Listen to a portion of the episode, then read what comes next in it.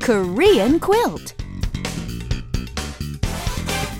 Hi, everybody. This is Korean Quilt. I'm Richard. And I'm Anna. Thanks for joining us, everyone. How about we switch positions? I'm going to be Richard for a while. Okay, I'll be Anna then. All right, so we are going to continue, however, with our useful everyday expressions on today's show, though. That we are, and today we're going to be asking someone if we can walk to our destination. Right, you ask directions from someone on the street and then want to ask if it's possible to walk there. So we say, 걸어갈 수 있어요? Right, 걸어갈 수 있어요? Can I walk from here or can I get there on foot?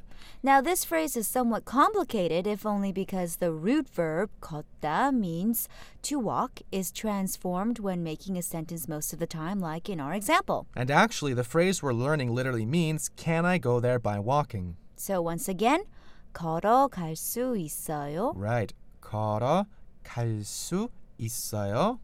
Now, the person will probably answer one of two ways. Yes, you can, it's close, or no, you can't, it's far.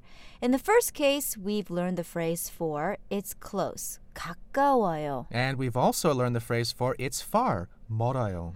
So, stocked with all these phrases, you should be able to determine whether or not you can walk to the destination in question. Right. So if I were to have a conversation with Anna and say, Anna, can I walk there? 걸어갈 수 있어요? Yes, 가까워요.